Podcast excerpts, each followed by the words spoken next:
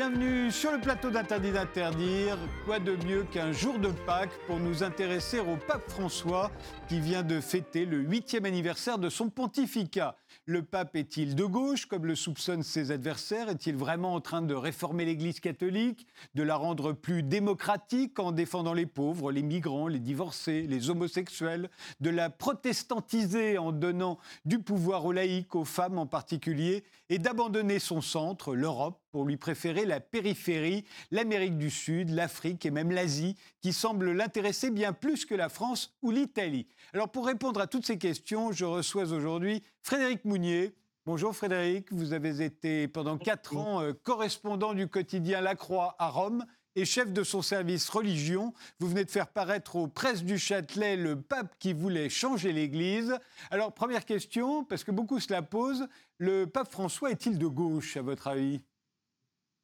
Bah écoutez, un pape qui déclare que les médecins qui pratiquent des IVG sont des avorteurs, sont des assassins, pardon, est-il un pape de gauche?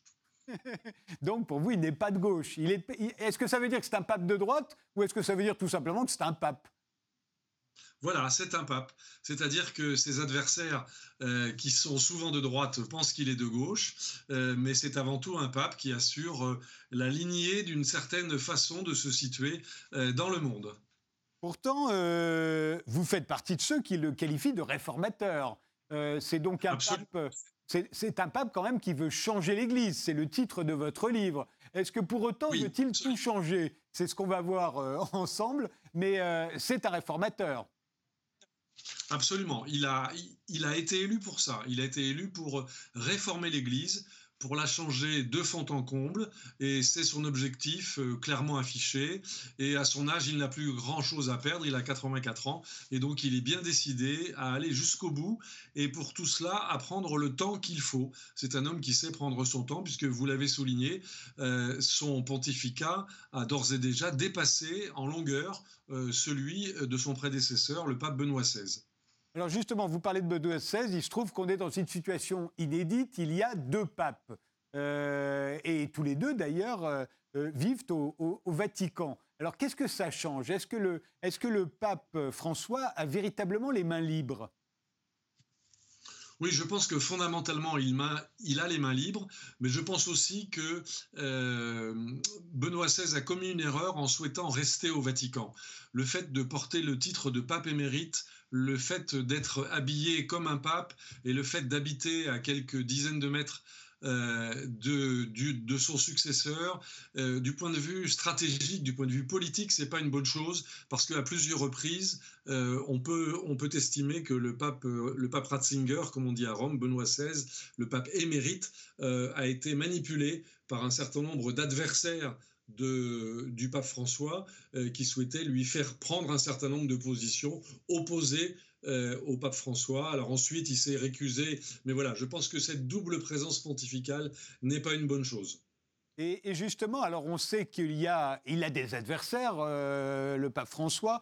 Tous les papes en, ont eu. Mais est-ce que, est que le pape émérite, le pape Ratzinger, est un adversaire? Ou est-ce qu'on le fait parler, on lui prête des, pensées qu'il n'a pas forcément? Non, non, je pense que fondamentalement, Benoît XVI n'est pas un adversaire du pape François. Benoît XVI sait bien que le pape François n'aborde pas les questions de la même façon que lui, mais fondamentalement, euh, Benoît XVI laisse faire, vivre et gouverner euh, le pape François tout à fait comme il le, euh, comme il le souhaite. Il y a ce film euh, qu'on a pu voir sur euh, Netflix qui s'intitule Les deux papes avec euh, Anthony Hopkins dans le rôle du, pape Ratzinger. Ce, film assez passionnant, y compris pour ceux qui ne croient pas en Dieu et qui ne s'intéressent pas forcément au pape, laisse entendre que ce serait Ratzinger qui aurait choisi François comme successeur. François serait déjà proche de la retraite et Ratzinger l'aurait sorti de là euh, pour le convaincre de se présenter, euh, pensant, comme vous le disiez euh, tout à l'heure, qu'il était nécessaire, que c'était le moment de changer un certain nombre de choses et qu'il était la personne idoine. Est-ce que cette vision un peu, un peu conte de fées est juste d'une manière ou d'une autre? Alors, ce film est excellent sur la forme. Sur le fond, euh, ce, qui est, euh, ce qui est avancé ne correspond pas à la réalité. Sur la forme, les réalisateurs ont fait un excellent travail de mise en scène de la vie au Vatican, de la relation entre les hommes de pouvoir au Vatican, etc. De ce point de vue-là, c'est très bien vu. Mais sur le fond, Ratzinger n'avait quasiment pas de relation avec Bergoglio. ils se connaissent très très peu. Et en tout cas, ils ne se sont pas rencontrés avant. Et on sait bien comment s'est passée l'élection euh, du pape François. Et donc, euh, en aucun cas, on ne peut dire que, que Ratzinger a manipulé, a préconstruit l'élection du pape François. Alors justement, comment s'est passée cette élection, euh, Frédéric Mounier? Parce que pour tous ceux qui, soit parce qu'ils ne croient pas en Dieu, soit parce qu'ils ne sont pas catholiques, ou tout simplement parce qu'ils ne sont pas autant au courant de vous des, des us et coutumes du Vatican, euh, une élection euh, d'un pape, ça se passe comment? Vous avez l'air de dire qu'il y a des forces en présence. On a presque l'impression que vous avez lu les sondages avant et que, euh, de même que nous, on dit voilà ce que veulent les Français, les Français nous lancent un message. il y aurait ça aussi au moment du conclave? Oui, naturellement. Alors, ce, conclave a été marqué d'abord par un gigantesque effet de surprise, qui a été la démission de Benoît XVI je peux vous assurer, parce que j'étais présent à Rome à cette époque-là, et j'ai rencontré euh, très rapidement après, la, après sa renonciation des cardinaux qui étaient présents dans la salle même euh, où le pape a annoncé sa renonciation. Tout le monde était absolument sidéré, tétanisé. Ça a été une véritable surprise. Et pourtant, Dieu sait si euh, le Vatican est le palais des rumeurs, le palais des cancans et, le palais des, petits potins partagés. Donc là, le secret avait été gardé jusqu'au tout dernier moment. Donc cette élection a été marquée par cet effet de sidération euh, et donc par cet effet d'inquiétude. beaucoup des cardinaux qui se sont rassemblés pour le conclave ne se connaissaient pas. Il ne faut pas croire que les cardinaux se connaissent tous par cœur. Ils vivent, ils vivent aux quatre coins du monde. Je me souviens très très bien d'un cardinal africain qui avait voté lors du précédent conclave en 2005 et qui m'avait expliqué simplement que lors de ce conclave, le soir de retour dans sa cellule, eh bien, il regardait sur Internet pour savoir qui étaient ses voisins et pour savoir qui étaient les autres, les autres cardinaux. Alors plus sérieusement, la question qui se posait, c'était euh, de tirer les conséquences de cette renonciation et donc de savoir exactement pour quelles raisons euh, le pape Benoît avait démissionné et à quoi il fallait remédier.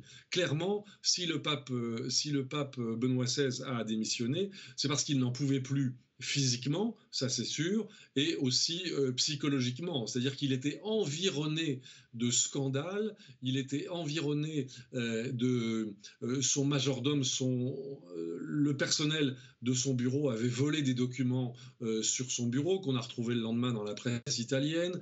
il y avait des scandales financiers et il n'en pouvait plus.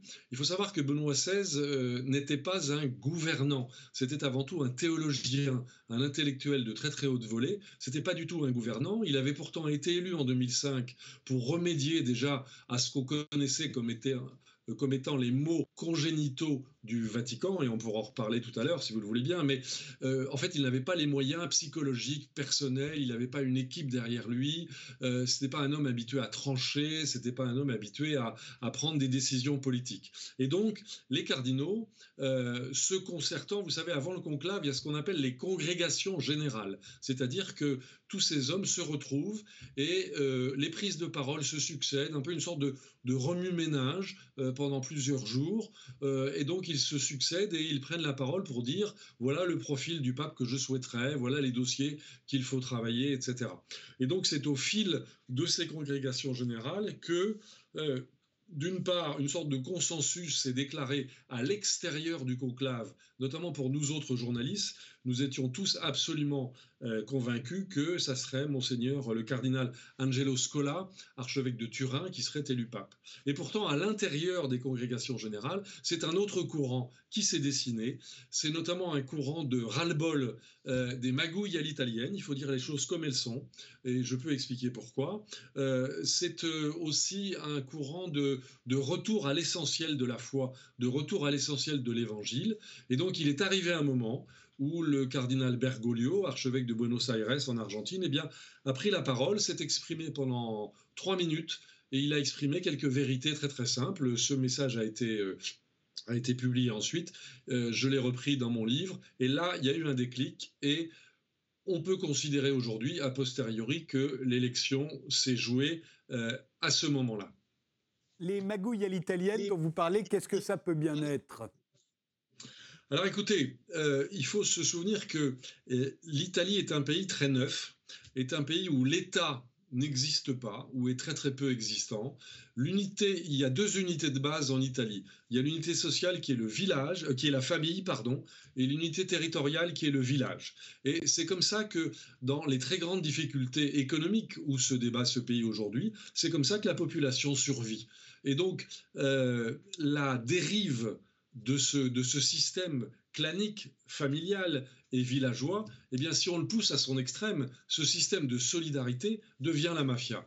Et de fait, euh, une forme de système mafieux avait euh, investi une partie du Vatican, notamment à travers, la banque, à travers la banque du Vatican. Je me souviens très très bien d'un cardinal de Curie qui m'avait expliqué, qui n'était pas italien, et qui m'avait expliqué qu'il était courant euh, de voir des messieurs bien mis, avec plutôt l'apparence d'hommes d'affaires, qui venaient voir d'autres cardinaux de Curie, et, et qui leur expliquaient tout le bien qu'ils pensaient de l'Église, des actions de solidarité de l'Église, et qui à la fin de l'entretien transmettaient des mallettes pleines de billets en liquide, comme c'est courant en Italie. En Italie, euh, euh, on, transporte beaucoup de liquide, on paye beaucoup en liquide et très souvent, euh, la machine de la carte bleue est en panne.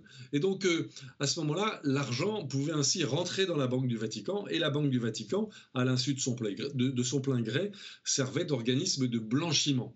Et donc, tout ça, tout le monde le savait, tout le monde le savait, et les cardinaux du monde entier souhaitaient remédier à cet aspect un peu noir de la gestion de l'organe central de l'Église, de la curie et du Vatican. Et donc c'est en partie pour cette raison-là euh, que le pape a été élu.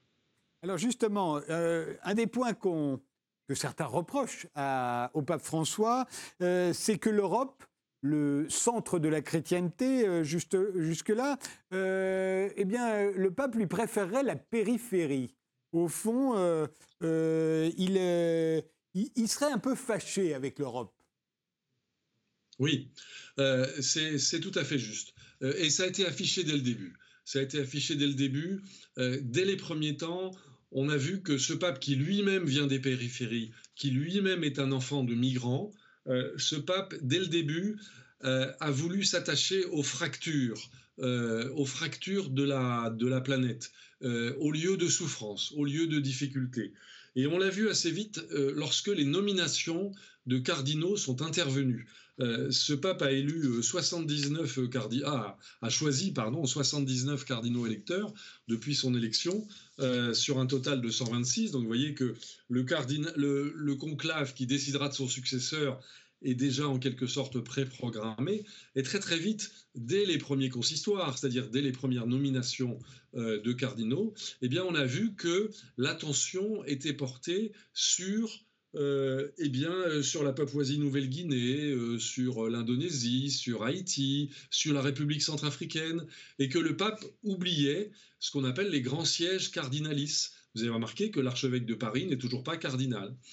pour quelle raison? Eh bien, parce que ces périphéries pour elles, sont là où l'évangile se joue, sont là où la solidarité, la paix et la justice euh, sont indispensables. Le pape l'a dit lorsqu'il est venu à Strasbourg, lorsqu'il a fait un discours au Conseil de l'Europe, il a expliqué qu'à ses yeux, euh, l'Europe était une grand-mère fatiguée et que cette grand-mère fatiguée était épuisée. Et euh, il, porte ce diagnostic-là aussi sur les communautés chrétiennes en Europe.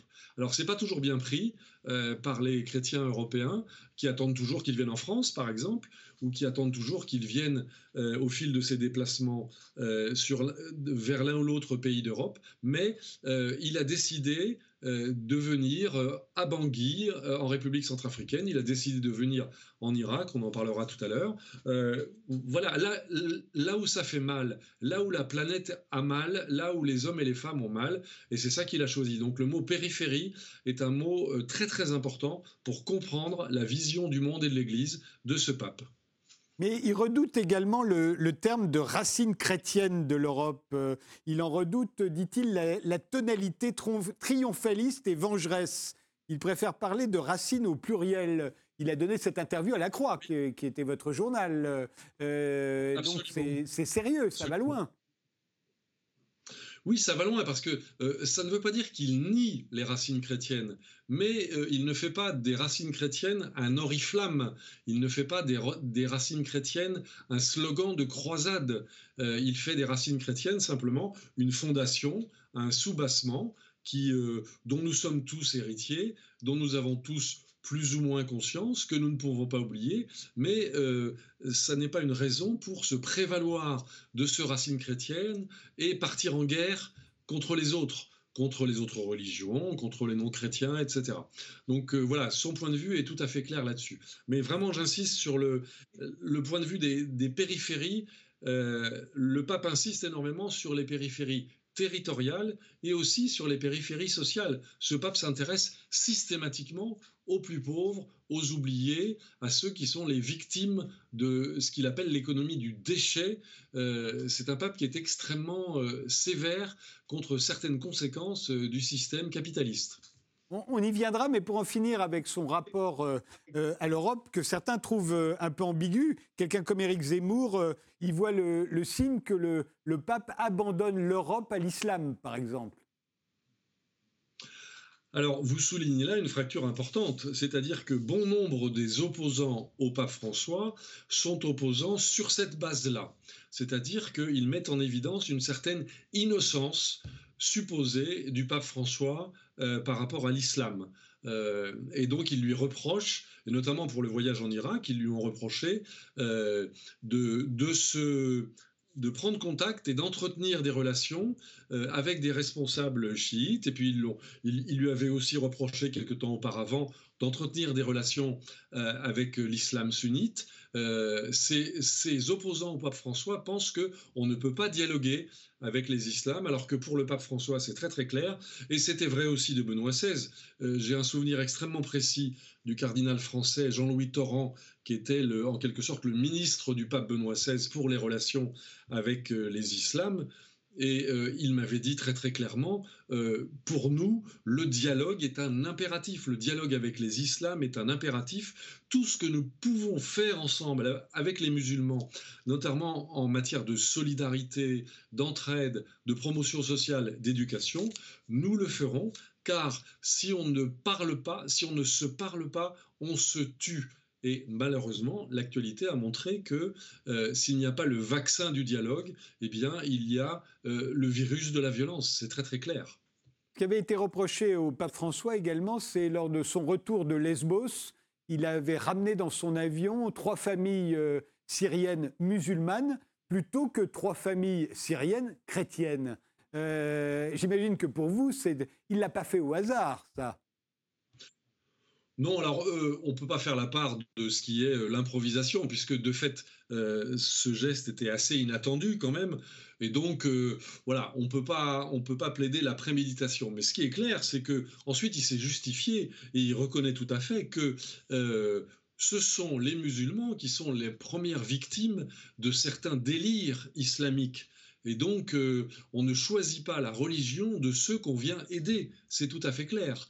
Et donc, c'est pour ça que ce voyage en Irak était un petit peu compliqué à organiser aussi. C'est parce que euh, tout, le monde en, tout le monde en Irak, parmi les, parmi les chrétiens, n'est pas persuadé qu'on peut dialoguer avec ceux d'en face, parce que les fractures sont fortes, les cicatrices sont encore extrêmement vives, euh, et qu'il y a aussi énormément de réfugiés chrétiens auxquels il faut apporter une aide euh, en Irak. Mais le pape est très clair là-dessus.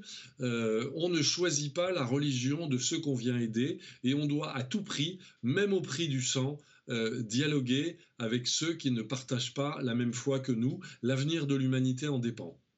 Pour ces deux prédécesseurs, aussi bien Benoît XVI que Jean-Paul II, l'Europe était le centre de la chrétienté. Euh, aujourd'hui, euh, on reproche euh, au, pape François de préférer les migrants, d'avoir choisi les migrants. Alors, est-ce que c'est uniquement parce que lui-même est un fils de migrant, ses parents étaient italiens, ils sont émigrés en Argentine, ou est-ce qu'il y a, là encore, le choix du plus faible? Oui. C'est le choix du plus faible, c'est le choix de la périphérie. C'est le choix du plus faible, c'est le choix de la périphérie. Évidemment, Ratzinger était lui-même originaire de la Bavière, donc euh, c'est vraiment l'Allemagne la plus chrétienne et la plus catholique qui soit. Et euh, Jean-Paul II était lui-même, comme on le sait, originaire de Pologne, et c'est l'Europe la plus catholique qui soit. Donc voilà, euh, il ne faut pas s'étonner du fait qu'un pape venu de la périphérie s'intéresse avant tout à, la, à ces, périphéries-là. Mais c'est un choix de type évangélique. Il s'intéresse aux périphéries, de même que le Christ s'intéressait aux périphéries de son temps. Il s'intéressait aux pestiférés, aux lépreux, aux aveugles-nés, euh, aux adultères, etc. etc. C'est ça le fond de la position du pape François. Mais de la même manière, alors moi qui ne suis pas chrétien et qui regarde ça avec un, avec euh, un regard extérieur, tout simplement, euh, je me dis, mais c'est au fond, c'est le message du Christ depuis le début. Il, préfère les pauvres. Le Christ préfère les pauvres. Donc, il paraît logique qu'il préfère le tiers-monde à l'Europe. Euh, mais ça paraît toujours surprenant euh, vis-à-vis du Vatican. Il y a toujours des chrétiens et même des catholiques pour le critiquer. Ça m'a toujours paru un mystère.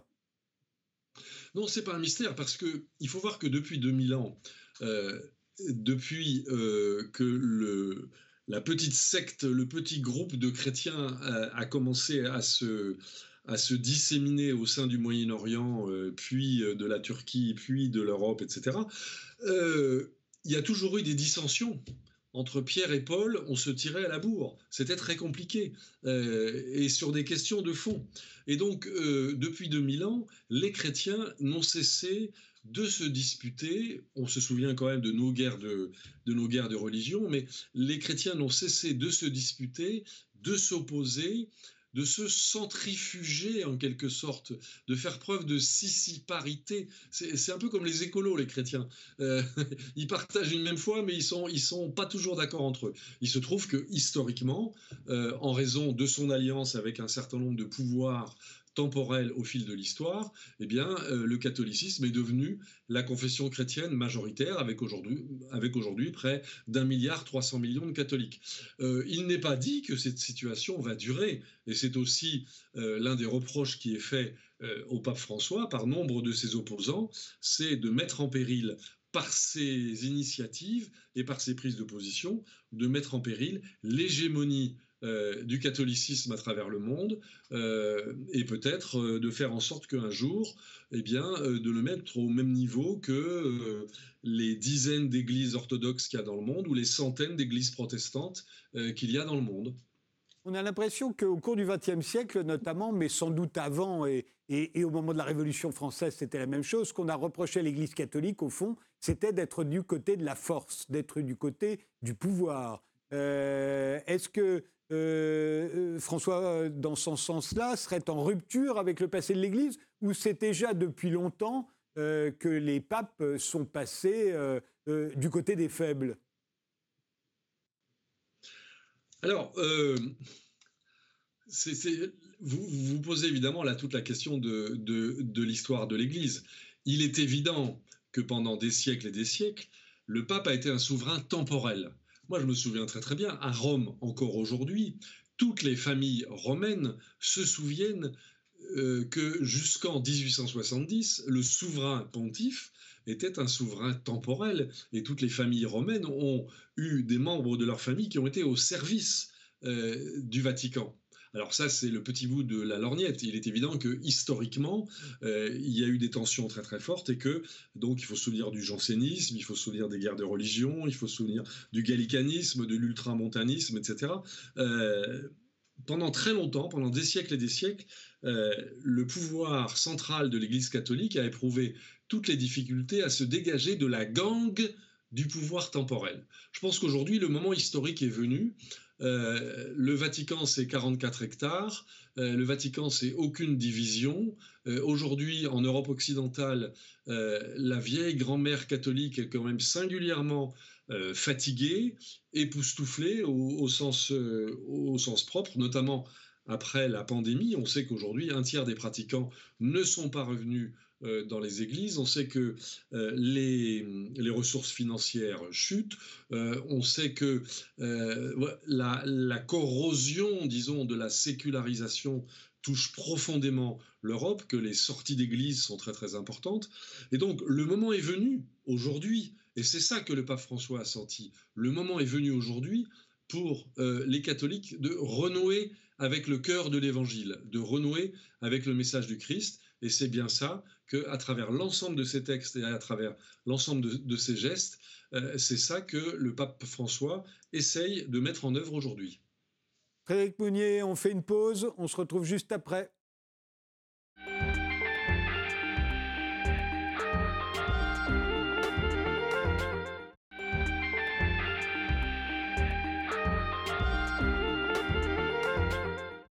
On reprend cette émission euh, sur le pape François avec Frédéric Mounier, l'auteur du Pape qui voulait changer l'Église. Euh, nous sommes euh, le jour de Pape, le jour de Pâques, pardonnez-moi ce, lapsus. Et, la, la, question que vous posez également dans votre livre, Frédéric Mounier, c'est est-ce que ce pape ne voudrait pas protestantiser l'Église en donnant euh, du pouvoir aux laïcs et aux femmes. Euh, euh, une femme cardinale un jour, c'est possible? C'est tout à fait possible. C'est tout à fait possible. Alors, évidemment, ce mot de protestantisation que vous utilisez, c'est un mot qui est utilisé par les adversaires du pape.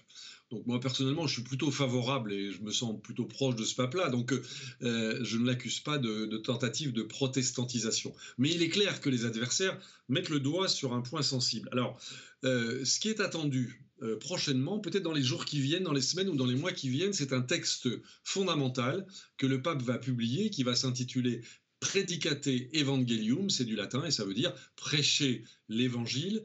Et ce, texte va être donc une constitution apostolique. Donc, on dit bien ce que c'est, c'est une constitution qui va modifier profondément le fonctionnement de l'Église. Euh, de quelle façon? Eh bien, en faisant intervenir deux notions euh, qui sont très très importantes aux yeux du pape François. C'est d'une part la collégialité et d'autre part la synodalité. Alors, si on veut transposer ça en termes de, politique contemporaine, on peut dire que le pape veut instaurer, instaurer, une sorte de démocratie participative dans l'Église. C'est-à-dire qu'il veut que euh, l'Église soit moins pyramidale, que le pouvoir des clercs, c'est-à-dire des prêtres ordonnés, euh, euh, soit moins important et que euh, l'Église soit plus attentive aux orientations et aux désirs exprimés par les communautés, par les communautés paroissiales, par les laïcs, hommes et femmes, et que donc cette Église prenne une autre une autre figure. Alors, vous avez évoqué la question des femmes. C'est évidemment une question très très importante. Il faut se rappeler quand même que sur le 1,3 milliard de baptisés de baptisés catholiques dans le monde, la moitié sont des femmes, forcément. Et que donc, il y a euh, environ aujourd'hui 410 000 prêtres dans le monde, mais il y a 600 000 religieuses. Et j'ai relevé un éditorial dans le supplément féminin de l'Osservatore Romano, qui existe, qui avait été mis en œuvre par le pape Benoît XVI. Et dans ce supplément féminin, eh bien, il y a une très grande historienne italienne euh, qui a expliqué Des hommes accepteraient-ils jamais de se voir représentés à un concile qui serait composé uniquement de femmes, qui prendraient des décisions les concernant eux aussi? Eh bien, c'est ce qui se passe aujourd'hui, c'est-à-dire que les décisions concernant l'ensemble de l'Église sont prises par des institutions, le Concile et le Synode, qui sont en quelque sorte les assemblées législatives de l'Église, qui sont exclusivement masculines. Pourquoi? Parce que jusqu'à présent dans l'Église, le pouvoir est lié à l'ordination. L'ordination sacerdotale, si vous êtes ordonné prêtre, vous êtes considéré comme ayant du pouvoir. Si vous ne l'êtes pas, vous n'avez pas de pouvoir. C'est précisément ce point-là que le pape euh, voudrait euh, changer. Alors de fait, euh, il a procédé à un grand nombre de nominations féminines, dont la dernière a fait un certain bruit puisqu'il s'agit d'une femme religieuse française, sœur Nathalie Bécard, qui a été nommée numéro 2 du synode des évêques. C'est un petit peu euh, comme si elle avait été nommée vice-présidente de l'Assemblée nationale de l'Église avec droit de vote, alors que jusqu'à présent, au synode des évêques, ça peut vous paraître anachronique, mais au synode des évêques, il n'y avait que des évêques qui pouvaient voter, et c'était tous des hommes. Donc le pape met le pied dans la porte, essaye de faire bouger les choses. Il a nommé de très nombreuses femmes euh, dans des instances internes euh, du, Vatican, et donc tout son fonctionnement consiste à ouvrir des portes, mettre le pied dans la porte, laisser passer les courants d'air et voir ce qui se passe. C'est un fonctionnement extrêmement jésuite. Nul ne sait ce qui va se passer, mais au moins ça circule et ça bouge. Et euh, en même moment, c'est la curie, je crois, qui, qui refuse les femmes diacres et l'ordination des hommes, euh, des hommes euh, mariés. donc on voit bien qu'il n'est pas tout seul non plus, ce pape. Il ne fait pas ce qu'il veut. Non, il ne fait pas ce qu'il veut, même si on dit qu'il est un autocrate, eh bien, il ne fait pas ce qu'il veut. Il ne fait pas ce qu'il veut parce que les forces d'opposition sont importantes. Il y a d'une part une forme d'inertie. Euh, un grand nombre de gens au sein de l'Église disent, mais pourquoi on ne fait pas comme on a toujours fait? Sauf que c'est une erreur historique parce qu'on n'a pas toujours fait comme on fait aujourd'hui. Donc euh, le pape a bien conscience de ça parce que c'est aussi un intellectuel et il sait bien que cet argument ne tient pas. Mais au moins, il y a cette inertie. Et puis, il y a un certain nombre d'avantages acquis, un certain nombre de positions établies qui font que euh, beaucoup d'hommes, notamment, freinent des quatre fers. Euh, et puis, il y a aussi l'inquiétude vis-à-vis de l'avenir. C'est-à-dire que certains se disent, mais où nous mène-t-il Jusqu'où allons-nous aller? Et, qu'est-ce qui va se passer? Et de fait, euh, cette grande réforme qui a été mise en œuvre par le pape, cette réforme de la collégialité et de la synodalité, consiste à donner plus de pouvoir aux communautés locales. Alors, je vais faire bref, mais imaginez que l'archevêque de Bangui dise Moi, je suis opposé à l'ordination des hommes mariés, et imaginez que l'archevêque euh, de Buenos Aires ou de Tokyo disent non, finalement, compte tenu des conditions locales, sociales et culturelles euh, dans mon pays, bah, c'est important que je puisse euh, ordonner des hommes mariés. Et donc là, on a effectivement un risque de schisme, un risque de scission qui est très important. Et, et, parmi les fonctions, les attributs du pape, il y a quand même d'être le garant de l'unité de l'Église. Et c'est ça qui en ce moment est en train de craquer est en train de se tendre et qui est en train de susciter un certain nombre de, d'inquiétudes euh, parmi le peuple. Cela dit, on peut comprendre la tentation de faire comme on a toujours fait. Euh, Vatican II, euh, qui avait été voulu par le, le pape Jean XXIII, on sait à quoi ça a abouti. En tout cas, on pense le savoir. Ça a vidé les églises. Alors, est-ce que c'est parce que ça s'est passé au même moment? Mais toujours est-il que l'idée tout à coup d'avoir affaire à un bon Dieu, un Dieu qui vous comprend, un Dieu qui vous pardonne, un Dieu qui ne vous en veut pas si vous n'allez pas à la messe, un Dieu qui ne vous en veut pas si vous ne vous confessez pas, euh, un Dieu euh, à qui euh, que l'on peut suivre sans pour autant s'habiller comme un prêtre, mais en restant avec un jean et des baskets, ça a quand même contribué à vider les églises. En tout cas, en Europe. Alors, cet argument, Frédéric Tadei, est, utilisé par les intégristes. C'est effectivement euh, le grand argument de Monseigneur Lefebvre, de l'Institut Saint-Pidis et de tous les traditionalistes qui considèrent que euh, euh, le monde a commencé, le monde catholique a commencé à s'effondrer au moment de Vatican II. En fait, les travaux des historiens montrent que non, que les églises ont commencé à se vider bien avant et qu'il s'agit d'un mouvement de sécularisation qui date en gros du début du 19e siècle et en gros de la, des Lumières qui ont précédé la Révolution française et puis ce vaste mouvement d'autonomisation de la pensée humaine euh, qui aujourd'hui aboutit à une sécularisation très très forte et qui fait que aujourd'hui beaucoup euh, d'Européens notamment ne voient plus de raison d'être euh, simplement à la foi catholique. Et puis, vous pouvez rajouter à ça une rupture essentielle, fondamentale et très importante dans la transmission, qui fait qu'aujourd'hui, la culture euh, catholique euh, fait partie du passé. je discutais récemment encore avec, avec des évêques français qui, qui étaient absolument étonnés de voir que même leurs propres neveux ou petits-neveux ne connaissaient même plus les mots de base de la foi catholique aujourd'hui. Donc ce mouvement est ancien, euh, ce mouvement est fondé sur euh, toute une, toute une évolution. Alors maintenant, effectivement, euh, le Concile Vatican II, certains vous disent que ce concile n'a pas été mis en œuvre jusqu'au bout et que notamment il prévoyait de donner du pouvoir aux conférences épiscopales, il prévoyait de donner du pouvoir euh, aux assemblées paroissiales locales et que euh, on n'est pas allé jusqu'au bout, qu'on n'a pas donné de pouvoir aux laïcs et que notamment durant les dernières années de Jean-Paul II et durant le pontificat de Benoît XVI, eh bien, on a procédé à la, sélection et à la formation de prêtres qui ont des profils, qui sont des profils anciens et, qui, euh, et pour lesquels il n'est pas question de partager le pouvoir. Mais là-dessus, euh, François est inflexible, notamment parce que François a été profondément ébranlé par la crise des abus sexuels. C'est vrai qu'on on a tendance à, peut-être euh, ne pas comprendre, ne pas réaliser à quel point c'est un traumatisme à l'intérieur de l'Église et notamment à l'intérieur du Vatican.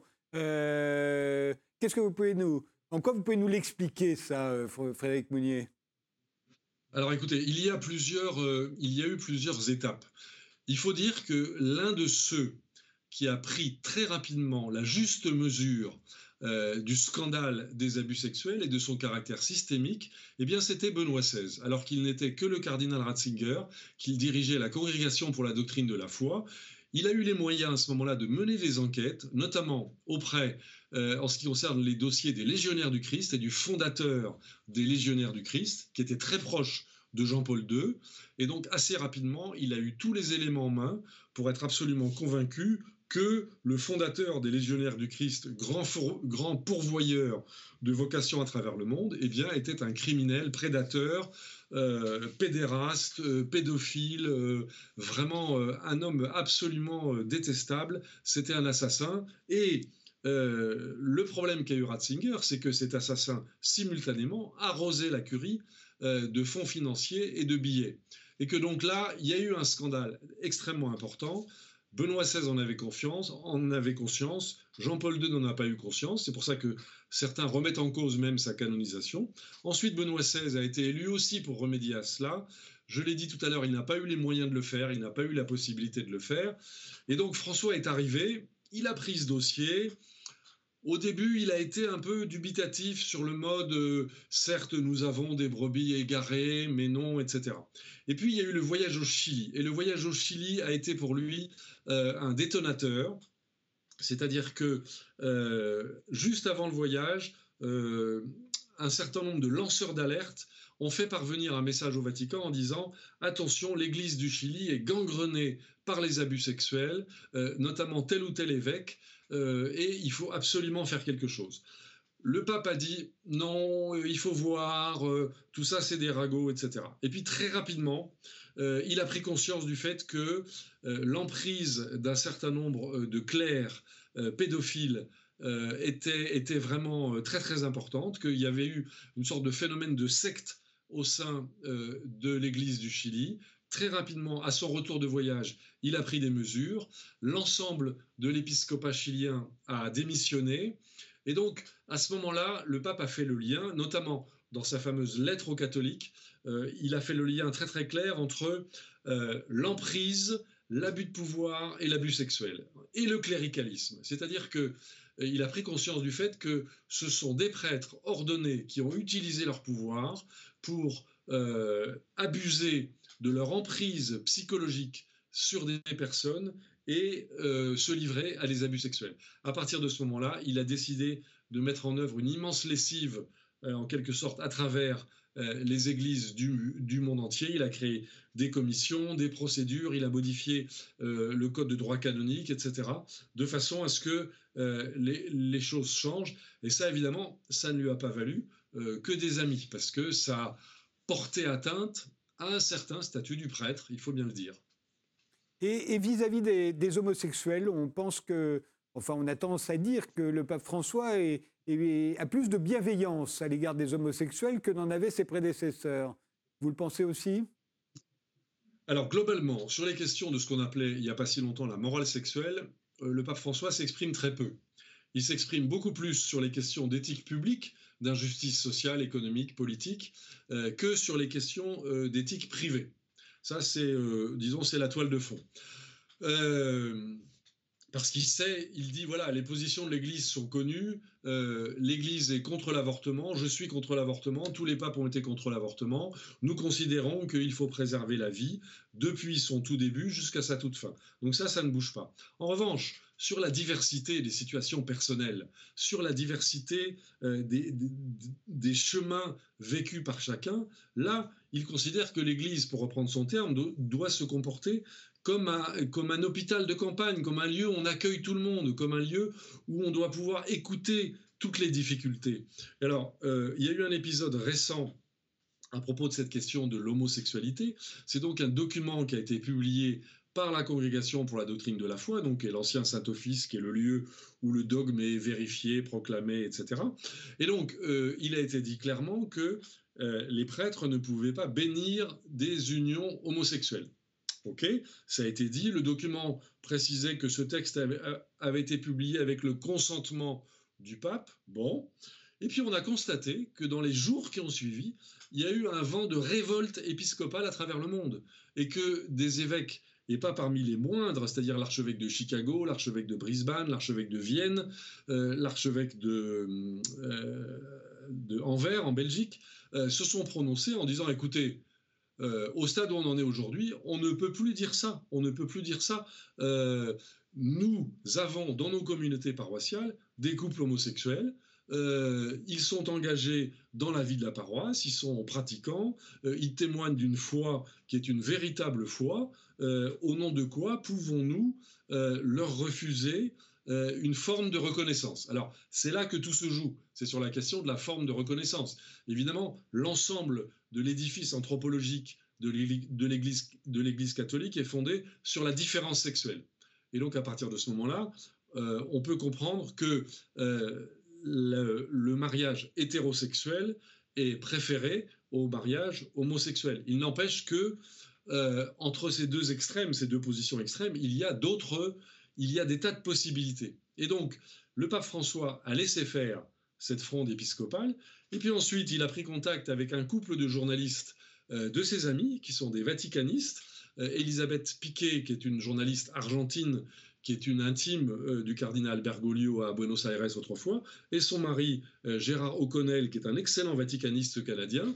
Et en gros, il leur a laissé dire dans la presse italienne que euh, finalement ce texte de la Congrégation pour la doctrine de la foi, certes, euh, il l'avait publié, mais qu'il euh, y avait aussi toute une latitude possible d'attitude, de, comportement, d'accueil, et que donc l'Église catholique se devait de faire preuve d'une grande ouverture. Et derrière ça, il y a une autre difficulté qui est celle du pape, c'est que l'Église catholique d'Allemagne s'est lancée dans un grand synode depuis déjà euh, plusieurs années, plusieurs mois, enfin un certain temps, et que il y a des puissances importantes, il y a des, factions, disons des tendances importantes au sein de cette Église qui veulent officialiser la possibilité d'une union euh, homosexuelle, d'une bénédiction d'une union homosexuelle.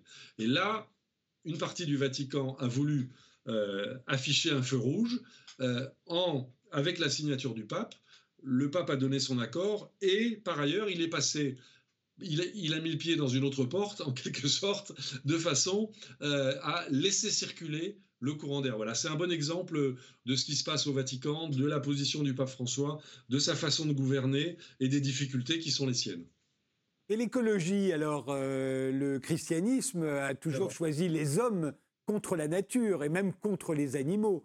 Euh, alors, est-ce qu'il est, veut tout changer dans ce domaine lui aussi? Non, non. Alors, le, pour mémoire, euh, le christianisme a choisi l'homme avec la nature, l'homme avec les animaux. C'est-à-dire que le mot-clé pour comprendre la vision euh, chrétienne de l'écologie, c'est l'homme doit être un intendant. L'homme doit apprivoiser la nature, il doit évidemment pas l'épuiser. Alors il se trouve que Benoît XVI, moi j'avais vu un certain nombre de textes publiés par Benoît XVI qui déjà insistaient sur euh, la catastrophe climatique qui est en perspective euh, et sur les mesures à prendre. Mais le pape François a décidé de mettre le paquet là-dessus. Et donc son encyclique Laudato Si est une encyclique qui est une encyclique euh, très très forte en matière d'écologie, pour la protection de l'environnement, pour la protection des hommes et des femmes qui dépendent justement des, difficultés vécues par l'environnement. Et puis, il a toujours fait le lien, depuis son élection, euh, entre la justice économique, la justice sociale et la justice écologique. Pour lui, euh, ça forme un tout. Euh, mais il y a très très loin, le pape n'est pas un antispéciste le pape ne va pas, ne va pas vous dire que l'homme est un être vivant parmi d'autres êtres vivants, au même titre que les arbres ou que les animaux. En, cela, euh, en cela euh, le pape euh, reste chrétien et ne, ne, renoue pas avec une forme de paganisme ou de druidisme ancien, même si certains de ses opposants le lui reprochent. Évidemment. Et le Covid, alors, qu'est-ce que ça a changé chez ce pape qui veut tout changer? Eh bien, écoutez, ce pape s'est retrouvé encagé, comme il dit. Hein. Je suis ici en cage au Vatican.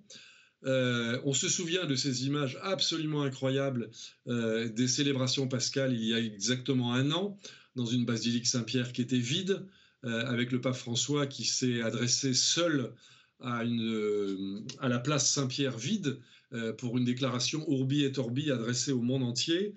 Je crois que le pape a une conscience aiguë de ce que la Covid révèle des faiblesses du monde, révèle de notre, euh, des illusions de notre consommation à outrance, euh, des illusions euh, de la violence, et que donc le pape souhaite de toutes ses forces qu'à partir de, ce, de cet événement majeur qui réunit tous les hommes dans la détresse, eh bien, il souhaite qu'à partir de là, et tous ces textes le disent depuis quelques semaines et quelques mois, à partir de là, une nouvelle réflexion puisse s'engager euh, pour plus de justice écologique, sociale et politique.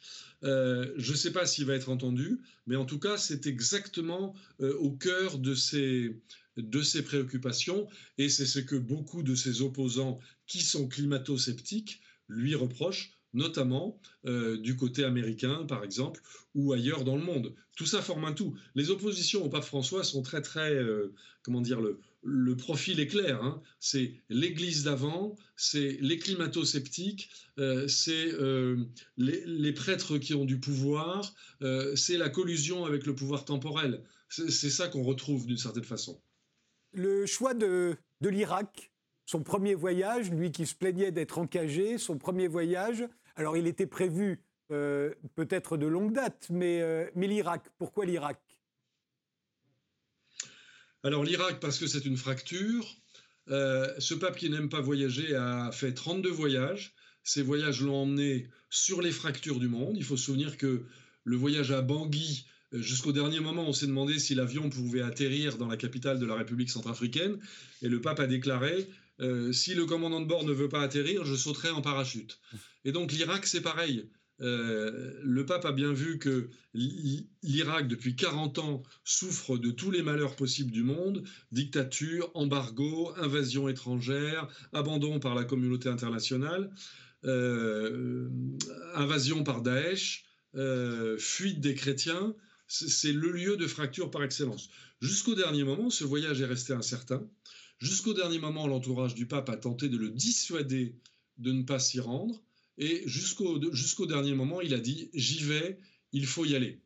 Euh, et souvenez-vous, il a fait ce voyage à l'époque où aucun grand leader mondial ne voyage. On ne voit aucun président prendre l'avion aujourd'hui pour aller à l'autre bout du monde. Donc, il a eu ce courage-là. Alors, il est vacciné. L'ensemble de sa suite était vacciné. Tous les journalistes, les 70 journalistes qui l'ont accompagné, ont été vaccinés. Euh, alors, il faut balancer le pour et le contre de ce voyage. Évidemment, le pour, c'est que ce voyage a fait circuler parmi les chrétiens locaux et même parmi tous les, tous les Irakiens un courant d'espérance absolument formidable parce que enfin quelqu'un s'intéressait à eux pour leur bien en dehors de tout objectif euh, politique, stratégique ou industriel. Mais en même temps, on a vu les images, notamment dans le Nord, on a vu les images de ces foules agglutinées, on a vu euh, les images de ces gens qui portaient pas le masque, et on sait aujourd'hui que euh, la Covid se répand en Irak. On ne peut pas dire que c'est lié à la visite du pape, mais néanmoins, bon, voilà. Et puis, les opposants du pape ne manqueront pas de dire que certes, le pape se rend sur les lieux de fracture et de souffrance du monde. Mais vous voyez, la situation à Bangui, en République en République centrafricaine, n'a pas beaucoup changé depuis que le pape s'y est rendu. Et donc, on peut se demander si la, situation va beaucoup changer en Irak. Mais le pape se situe sur le plan du symbole et du geste d'espérance. Et de ce point de vue-là, euh, ce, voyage a été un grand succès euh, qu'il faut souligner quand même. Pourquoi les, les papes se sont-ils mis à voyager? Je crois que c'est Paul VI, le premier euh, qui quitte l'Italie. Depuis euh, le, pape précédent, c'était celui qui était venu en France pour euh, sacrer Napoléon et qui s'était retrouvé quasiment prisonnier sur notre territoire, mais les papes ne voyageaient plus. On parlait de Jean XXIII, il est contemporain de John Kennedy. John Kennedy prend l'avion, pas Jean XXIII. Jean XXIII reste à Rome, il n'en bouge pas. Paul VI se met à voyager, il fait quelques voyages. Euh, et puis c'est surtout Jean-Paul II qui va énormément euh, écumer la planète. Mais pourquoi à un moment se sont-ils mis à voyager? Je pense qu'ils ont été emportés par le mouvement de la mondialisation et que le responsable d'une Église universelle euh, ne peut pas échapper à ce, à ce mouvement-là et d'aller visiter les communautés sur place. Et puis, il faut se rappeler que jusqu'en 1929, les papes se sont considérés comme euh, comme prisonniers au sein de la cité euh, du Vatican et que les papes ont eu du mal à digérer la perte de leurs états pontificaux et que donc euh, il y a cette mentalité peut-être un peu, un peu carcérale qui a subsisté pendant un certain temps au, sein, au sein du Vatican. Non, il faut se féliciter du fait que l'Église catholique universelle a su élargir ses mouvements à l'échelle du monde entier. Et depuis, même les papes qui avaient des difficultés à voyager. Enfin, moi, j'ai accompagné le pape Benoît XVI euh, dans bon nombre de, ses voyages. C'était à la fois très émouvant et très dur de voir à quel point cet homme était fatigué, âgé, épuisé, et de le voir devant un million de personnes le matin, deux millions de personnes le soir. C'était quelque chose de, très très fort. Et l'une des raisons pour lesquelles euh, les journalistes vaticanistes ne croyaient pas en l'élection du pape Bergoglio, c'est qu'on disait ce pape déteste, enfin ce cardinal déteste voyager. Et ben voilà, il a déjà fait plus de 35 voyages. Il était très triste de ne pas poursuivre ses voyages pendant la crise du Covid. Merci Frédéric Mounier d'avoir passé une heure avec nous à parler du pape François. Je rappelle le, le titre de votre livre, Le pape qui voulait changer l'Église. C'est paru aux presses du Châtelet. Merci de nous avoir suivis et rendez-vous au prochain numéro.